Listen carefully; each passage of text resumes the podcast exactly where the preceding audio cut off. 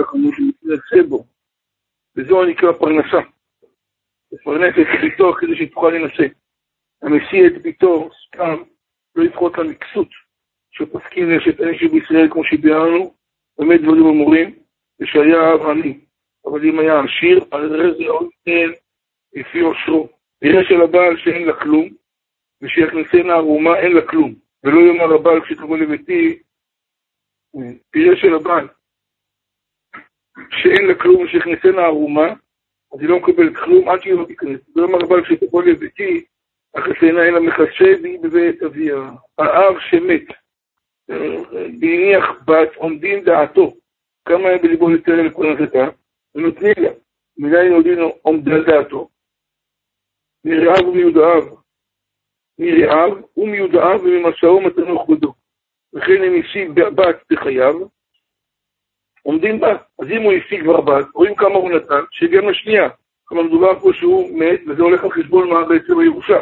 ואם לא ידעו לו בית דין עומדן דעת, נותנים לה מנכסיו, האיסור לפרנסתה. 10%. הניח בנות רבות, כל שתבוא לנפשי נותנים לה איסור מנכסים. שלאחרי האיסור ממה שאירה לשנה.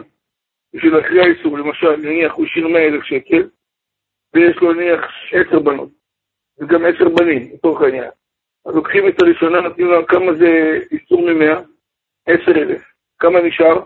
90. השנייה תקבל, הראשונה תקבל 10,000, השנייה תקבל כמה 9,000, כמה נשאר? 81. ההתחתן תקבל 81,000. אבל אני צריכים לראות. כן, אבל לפני זה, לפני שהירושה תבוא, קודם נכון, נשים את הבנות. לפי 10% מנכסים, לפי היתרות שנשארים כל הזמן. נשיאים את הבנות. כן. יש לו 5 בנות.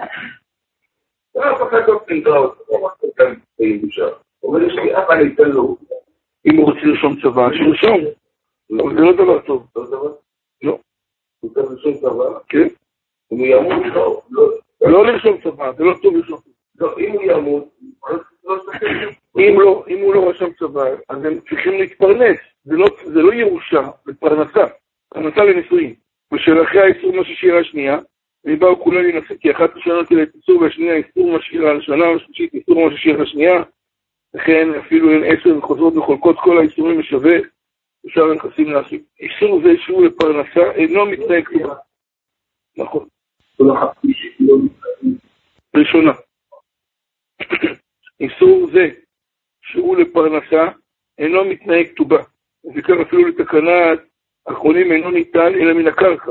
אינו מתנהג טובה, וכך אפילו לתקנת האחרונים אינו ניתן אלא מן הקרקע. ויש לו לגבות איסור זה מסחירות הקרקע. אם רצו הכי ניתן למעות כנגד איסור הקרקע, נותנים.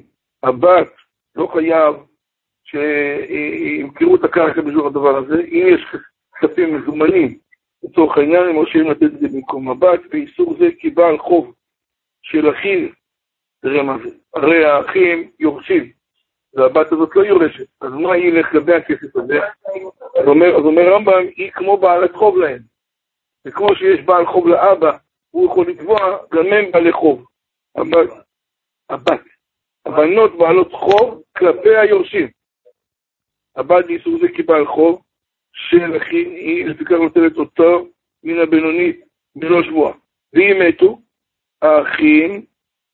מתו האחים, נוטלת אותו מבניהם, מן הזיבורית ובשבועה. לא בא לחוב, שהרי לפרט מנכסי יתומים. ובא לפרה מנכסי יתומים, לא יפרה אלא מן הזיבורית. בשבועה, כמו שישראל בהלכות, אז הרי אם אחד מהבנים מת, והילדה, כלומר, הוא ירש, והבת צריכה להתחתן, היא יורדת נכסה הבן של היתום, אבל בגלל שהוא יתום, אז נכסי יתומים בו תמיד תוקחים את זה מהזיבורי. לכן זה מתיקח מהזיבורי. האחים שמכרו או משכנו קרקע והם, האחים... יש לו בן ובת, הבן מת, אבל יש לו נגיד יורש. נכדים? עוד פעם. מה אתה אומר? יש לו נגיד שהבת יורש. הבת לא יורש, הבת מתחתנת. אוקיי, עכשיו, הבן יש לו נגיד יורש. אין יורשים. הבן לא בחיים? לא בחיים. אז הנכדים יורשים. הנכדים לבת. כן. הנכדים קודמים לבת. כי הנכדים באים מאבא שלהם שיורש, והבא יורש.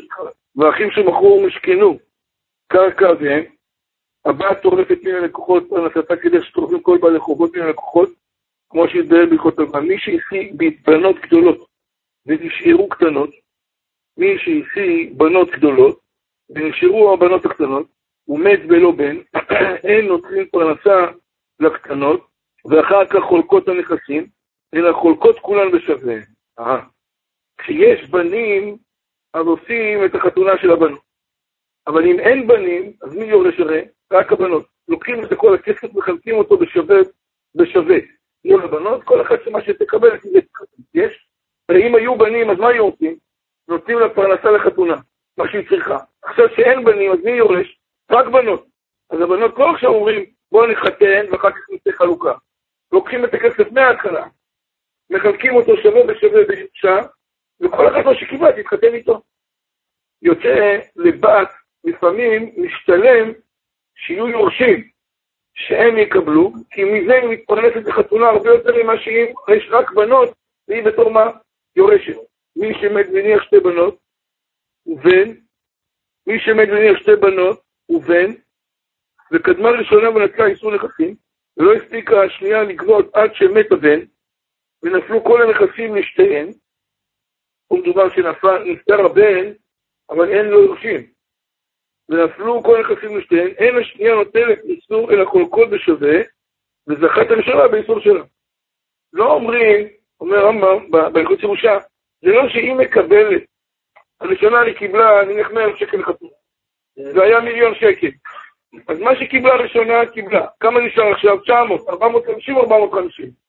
מתחלקים על שתי הבנות. לא אומרים, קיבלת כבר 100 על החשבון, נוריד לך. מה שהיא קיבלה לטובת הנישואים, קיבלה בלי טובות. קבל דבר. קבל ירושה להתחלה, כי הרי היה בן והוא נפטר. אז אין עכשיו יורש. יש רק שתי בנות יורשות. אז הן מתחלקות בשווה. מי שציבה בשווה. אוקיי? יפה, נחבים להבל. אבא, הסבא נפטר. והבן גם נפטר לו עליו. נו. עכשיו נכבים לו. נכבים לוחים. יארתי, נכבים, נכבים לו. הוא אחר עכשיו. לא סיפור, לא סיפור. מה עכשיו הבית? תקלה באבא, תקלה באבא. חת רגע דוד לא. תקלה באבא, תשעה. מה זה מרקש אותי? זה לא בוחר. מה, זה באמת? ממש לא. מי שציבה. זה מה אני עושה. אין מה לעשות. מי שציבה בשעת מיטה, אל תפרנסו בינתיים מנחתני שומד לו. שאין זה מתנאי כתובה. אם האבא ציבה.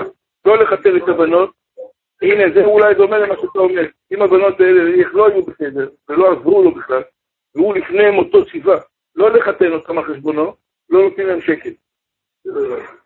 אם האבא ציווה לפני מותו, לא לחתן אותם על חשבונו, מהכסף שלו, אז שומעים לו.